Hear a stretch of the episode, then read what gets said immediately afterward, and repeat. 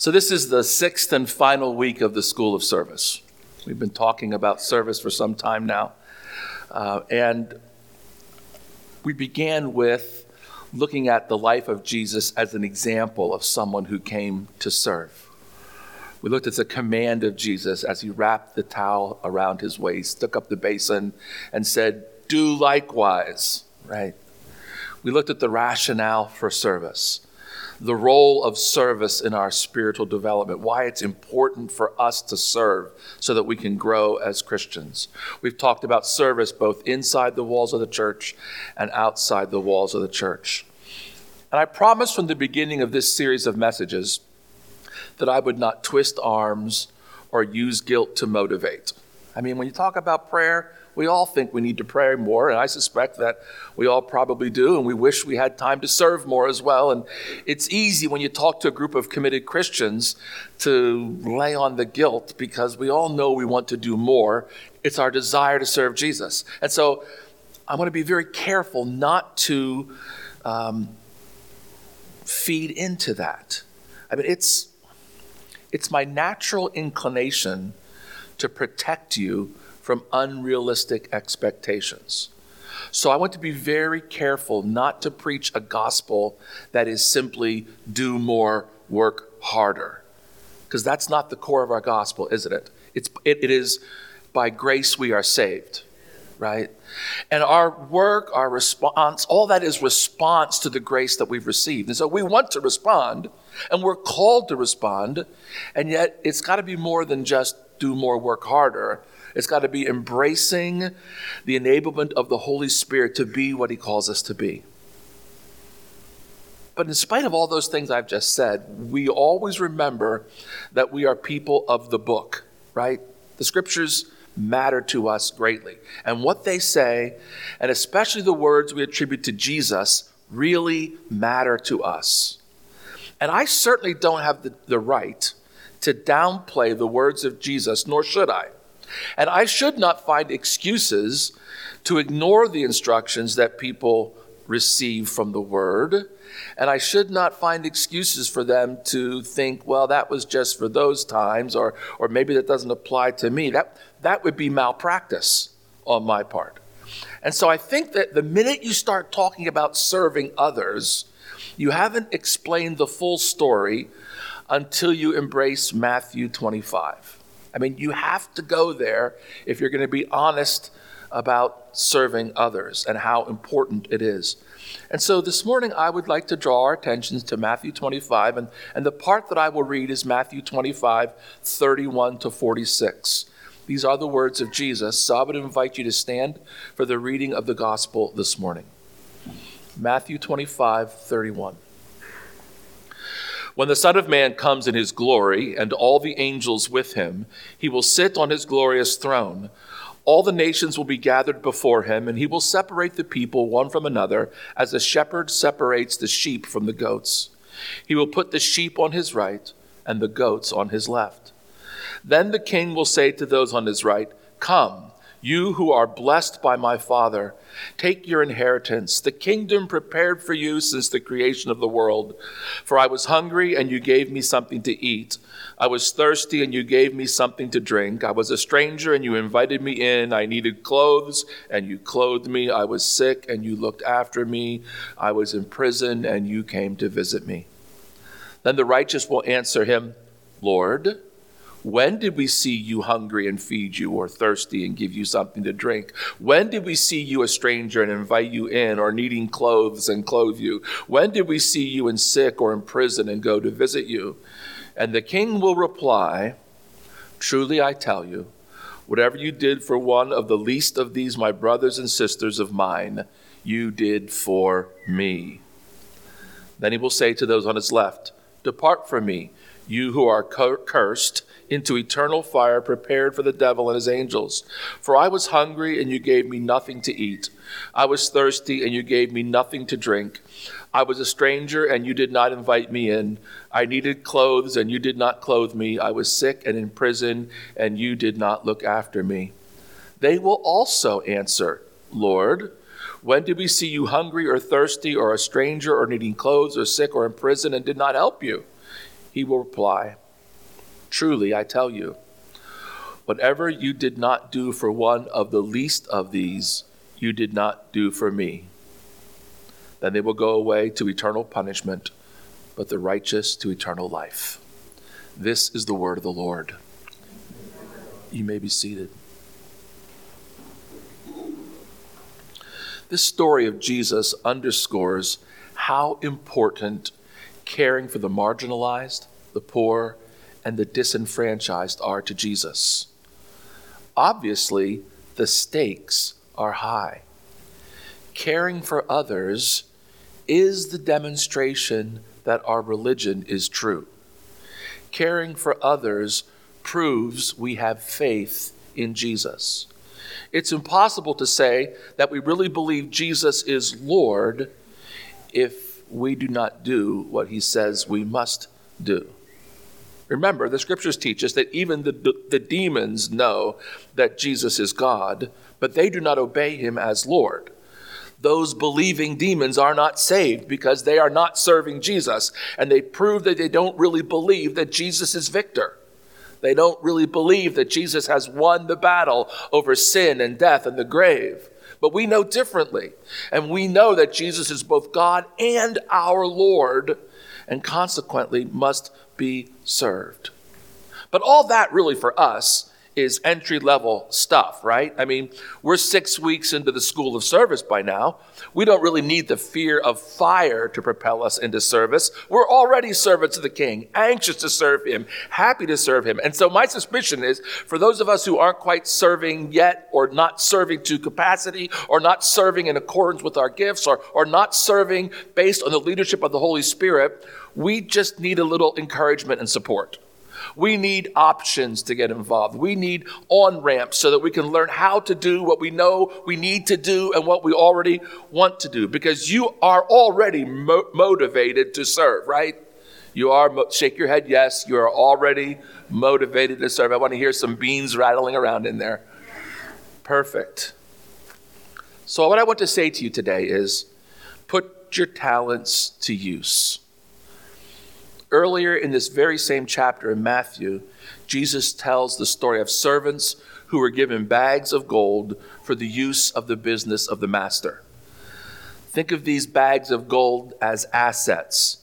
In the story, it's money, but we have many different kinds of assets time, abilities, areas of expertise, specialties, experience, specific knowledge. We have assets and we have gifts that we can leverage for the sake of God's mission in the world, which we already know is God wants to bless all nations of the world through us. That's his mission. We remember Genesis 12. We remember what he promised to Abram. His promise is still true today. He wants to bless all the nations of the world through you, through me, through us. You know the story from the beginning of Matthew.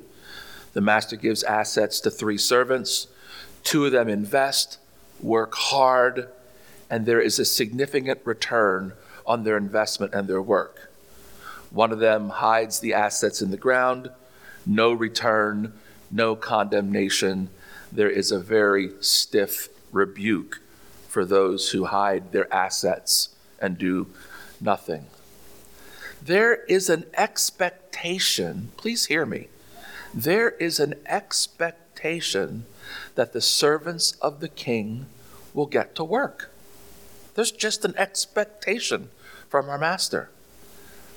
I think maybe the problem for us is that, that maybe we have a vision problem. Why is it that so often when we see an opportunity to serve, our eyesight is completely absorbed with the work that is involved or what it will cost us rather than seeing the possible outcomes if we were to get involved. Why is it we look at all the upfront costs and never get a vision of what could happen if we step out in obedience? Why is our vision so dim? Why is our imagination so blighted? Why can't we apply the radical optimism of the gospel of grace to the optimism of the opportunities for service that the Holy Spirit brings to our attention. I think if we could only see what small investments and small acts of service could lead to, I think we would be more anxious to get on board. I was thinking this morning as I was singing the hymns of a story that I remember from a church where I served. I heard this story some years later, but the pastor that was at that church previous to me had a habit similar to ours of visiting elderly folks in the nursing home. And they would go and meet with them and pray with them and try to encourage them on some basis. And at one point in this pastor's work, he was praying with a woman, and there was a, another woman, not one of his congregational members, in the same room, and he went over and prayed with her as well. And because he was visiting in that room with some regularity, he prayed frequently with both, with both ladies. In time, both ladies passed away. Some years later, the son of this lady passed away. And in the course of those years, there were some difficulties in the church he was pastoring. And there was a group of folks who got angry about something, left the church, started their own church somewhere else. It created significant financial difficulty for the folks who were left behind. They weren't exactly sure how they were going to make the mortgage payments. They didn't know how they would continue to operate the way they had been used to. And the congregation was growing, but not at a pace necessary to meet all the bills.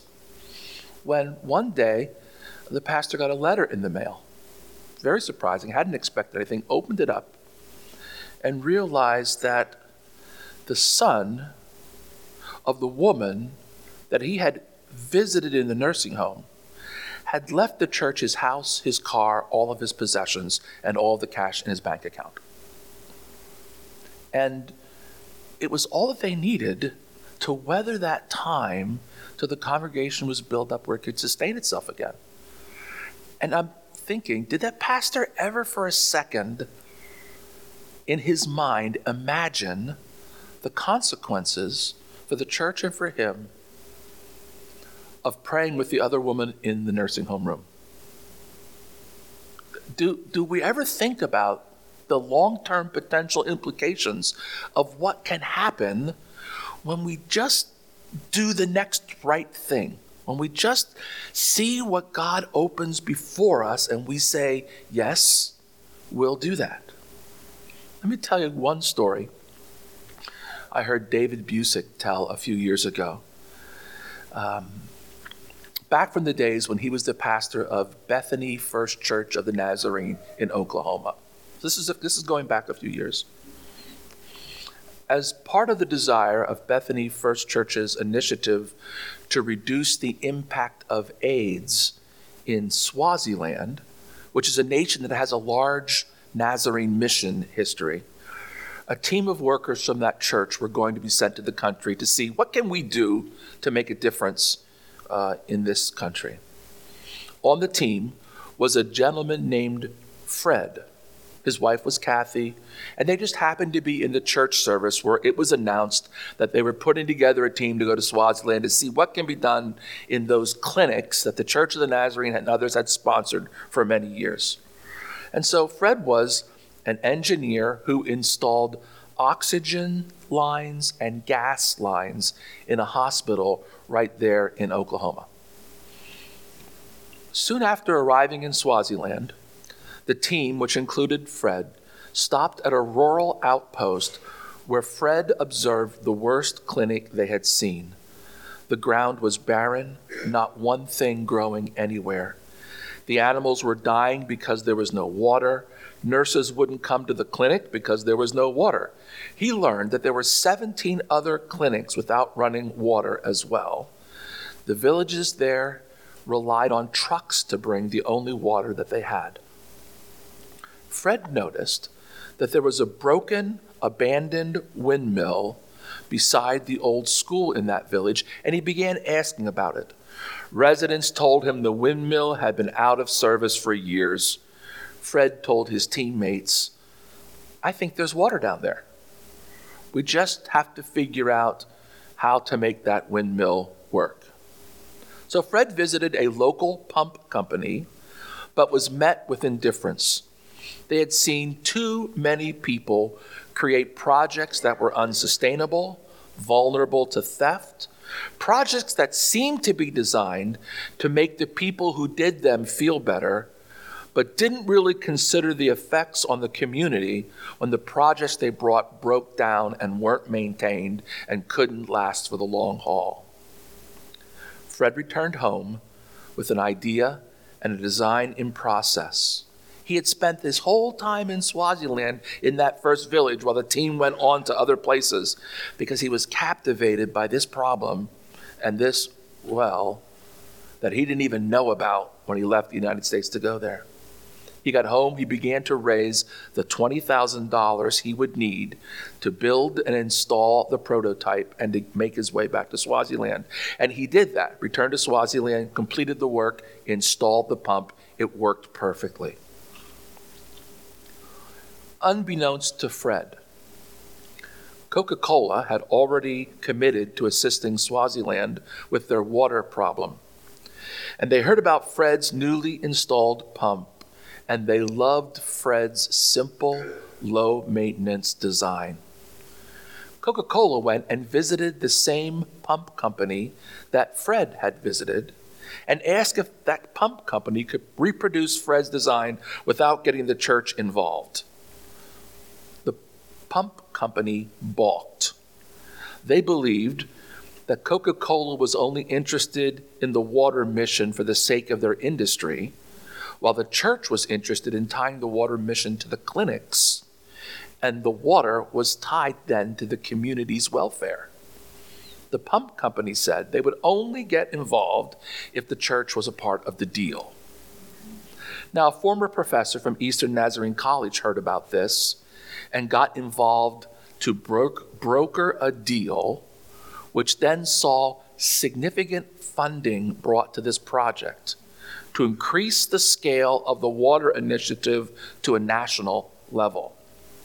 This same solar powered well concept influenced an additional $30 million of funding from Coca Cola's Africa Foundation and $23 million from USAID. Just a few years later, just a few years after this funding, back when Hillary Clinton was the Secretary of State, she was asked what organizations in the U.S. are making the biggest impact in Africa. And she named just two, some other one, and Bethany First Church of the Nazarene in the United States. And I'm thinking, Fred never saw that coming. What was it that, that Fred saw? All Fred saw was one broken windmill beside an old schoolhouse in a village. That's all he saw. He wasn't even there on a water initiative, he was there to address AIDS in Africa. But he saw and he obeyed. He didn't have a vision for what was possible, but he didn't need to see that far. He only needed to see the next step. And obedience is a one step at a time proposition. But so much is possible if we take that first step. I don't know how your service will change you if you dare to take up the challenge and get involved. I don't know where it will lead you. I don't know what will happen if you take up the challenge to become a volunteer for hospice and sit beside the bed of those who don't have many days left and read the scripture or sing to them. I don't know what it will mean if you take up the mantle to assist folks at the soup kitchen down at the Mac charity on some type of regular basis. I don't know I don't know what the Lord will call you to do or what the implications will be if you step into service, but frankly, I can't wait to see. Because I believe He's the one who is consistently able to do more than we can ask or imagine, right? He's the one who has all the resources necessary to, his, to accomplish his mission here on earth if we will say yes. You say, Pastor, those are extraordinary examples. Yeah, they are. But God has consistently taken our meager, humble offerings, multiplied them, and used them for His glory. I mean, do you know the one about the little boy who had a lunch with two fish and a couple loaves of bread? There was plenty of food left over after that one, wasn't there? And all the little boy needed to be was available.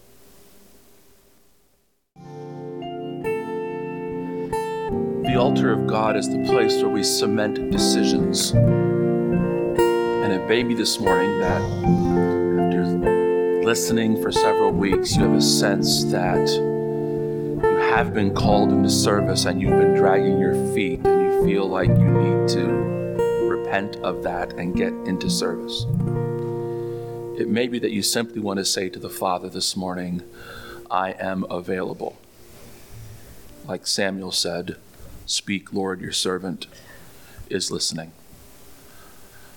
But if you would like to spend time in prayer at the end of this service this morning, uh, we're going to sing another chorus in just a moment. And while we do that, if you'd like to make your way to the altar or the first row of seats to pray at the conclusion of this service, I would invite you to do that while we sing this closing song together. Would you stand with me and join me in singing? And if you'd like to pray, please come to the altar or be seated in the first seats. In my life, Lord, be glorified, be glorified. In my life, glorified today. In your church, Lord, be glorified, be glorified. In your church, Lord, be glorified today. In our town, Lord, be glorified, be glorified. In our town, Lord, be glorified today.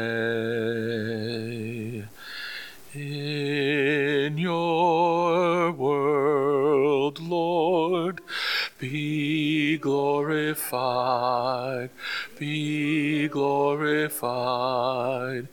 In your world, Lord, be glorified today. Speak, Lord, your servants are listening. It is our desire to honor you with our lives, to serve you, Lord and Master. And we ask that your Holy Spirit would speak in ways that we understand, that you would enlighten our imagination to see all that you would do if we would serve you according to your provision. Lord, as we look at ministry displays and, and talk to one another after this service, would you plant the seed of faith in us that we might have the courage to step out in service following your lead? Lord, it's not our desire to serve you in ways that we choose. It is our desire to serve you after your will, according to your will, based on your leading. And so, Forgive us for the days that we have not served. And help us to step into the spirit directed and spirit enabled service you have for us. We pray this in the name of Christ. Amen. And now may the one who began a good work in you carry it on to the day of completion, that you may glorify God, Father, Son, and Holy Spirit all the days that you live. Amen.